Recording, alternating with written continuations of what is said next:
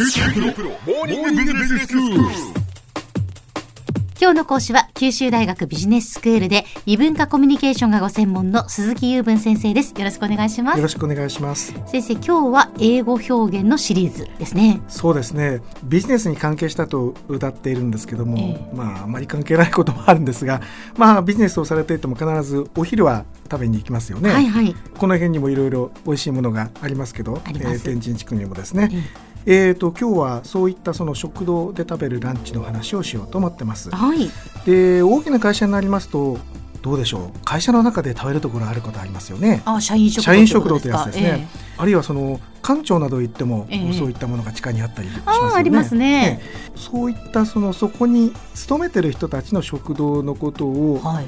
英語でなんとかカフェテリアって言うんですよ。へえオフィス。オフィスオフィスカフェテリアなるほどですね、ええそれもあの通じると思いますけどもスタッフですね。あ日本語ではスタッフ。はい。えー英語の発音を思い出していただくとあの絵の形で「青を言う」というちょっと潰れたやつですね。スタッフ。スタッフでスタッフカフェテリアというようなことが多いかと思いうます。ーん。ちょっと脱線しますけどね、ええ。この社員食堂から一般の食堂へ商売を広げた会社といって有名なところはどこでしょう？タニタですね。はその通りですね。最近あのスーパーでも関連商品が置いてありますけど、ええ。まあ、そこはなかなかあの面白くてですねビジネスをやられる方には、まあ、ビジネスモデルとしても非常に、えーいいと思うんですけども、うん。変わってまして例えばですねあのご飯を継ぐ時に重さを測るとかあるいは食べるのに何分かかったかとか、はいはい。そういう健康管理みたいなものがあのできるようになっているところが非常に目新しいと思うんですが。そうですよね。ええあのタニタ食堂福岡にもあるんですけど、ありますね。はい、時計が置いてありますもんね。そうでしょ、ええ。うん。なんかそういうのが意外とその評判を呼ぶので皆さんもアイデアを絞って商売をしてくださいという話でした。はい。では先へ進みましょう。えっ、と食堂に出る方もいるかと思えば弁当を持ってくる人もいると思うんですけども、ええ。最近あの英語では弁当でそのまま通じるところもあるくらい。みたいですえねえ。あの非常にあの有名になっていますこの日ね。本の弁当っていう文化が受け入れられてるっていうことですよね。でもし英語で言うとしたら、うんえー、と入れ物によってですねあの紙袋みたいなものに入れてくる場合と、はいそれから実際にそのパッケージにして持ってくるような場合がありまして、えええええーまあ、それぞれバッグランチ、もしくはバックスランチと申します。えっ、と先生紙ええどうぞ質問なんですけどランチボックスっていうじゃないですか。ああはいはいじゃあ、はいあれは弁当箱ってことですか？もともとはそうです、でもごっちゃにして使う人もいますね時々ねバッグはあの最近あまりあの紙袋をスーパーマーケットで出しませんけども、ええ大元はああいうのをバッグと言いましていわゆるレジ袋のことはプラスティックバッグというふうに言うという話をなんか昔しましたね。はいはい。はいえーそしてボックスの方はあのよく昔の映画で、えー家族でピクニックに出てこうなんか竹製みたいなもののあの箱を開けて中から、ええねサンドイッチが出てきたりするでしょ、まあ、ああいうのがもともと向こうでいうボックスの、えー発想なんですけども、はい。まあ、実際にはいろんなボックスがあると思いますけどね、うんそんな風にしてご自身で持ってらっしゃる方もいらっしゃるんですね。で外に食べに行く方もいますよね、はいはい。会社の中だけじゃなくて。外食。はい、外食。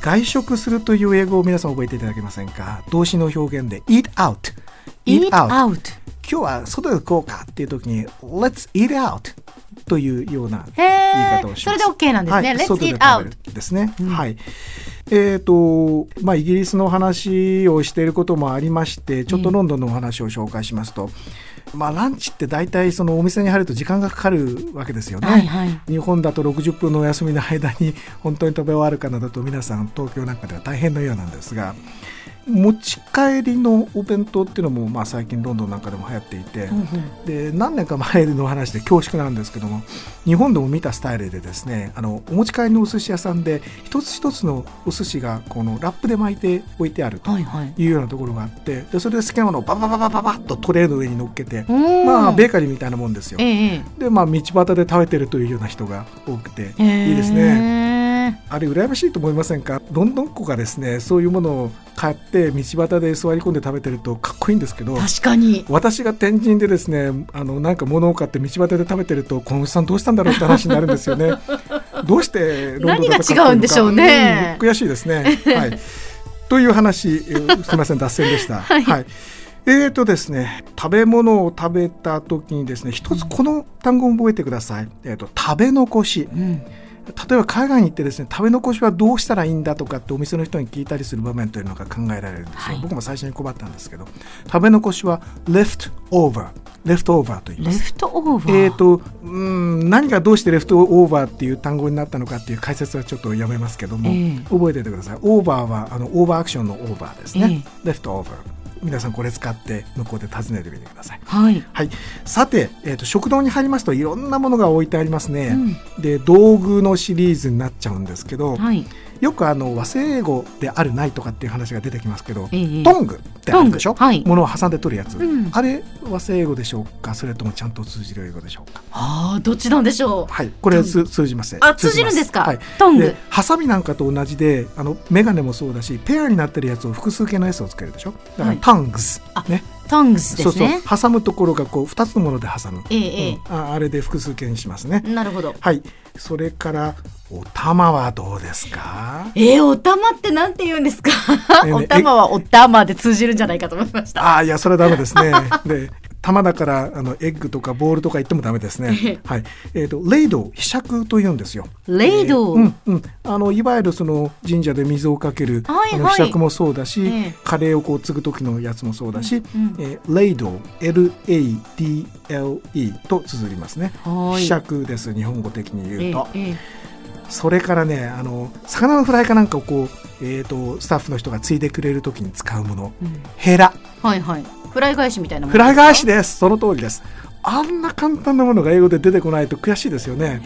で僕もねどうして出てこないんだろうと思ったら難しい単語なんですよ。 spatula って言うんですね。 spatula。す。スパチュラって先生。日。本語にもなってるでしょ？はい、ありますあります。あの、ね。言ったらこう例えばあのもうジャムが瓶の底についていてそれをこう綺麗にこうこそぎたい時に使うああいう道具がスパチュラって言いますね。うん、英語の世界でどの辺が境界線かっていうのがなかなか難しいけども、ええーいわゆるそのなんか物をついでもらう時のあれはスパチュラですね。ああそうですか。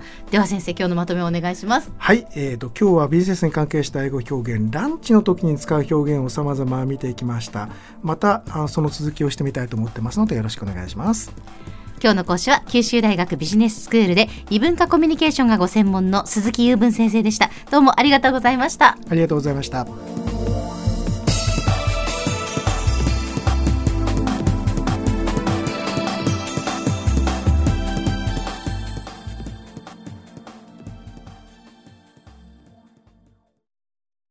QT PRO は通信ネットワーク、セキュリティ、クラウドなど QT ネットがお届けする ICT サービスです。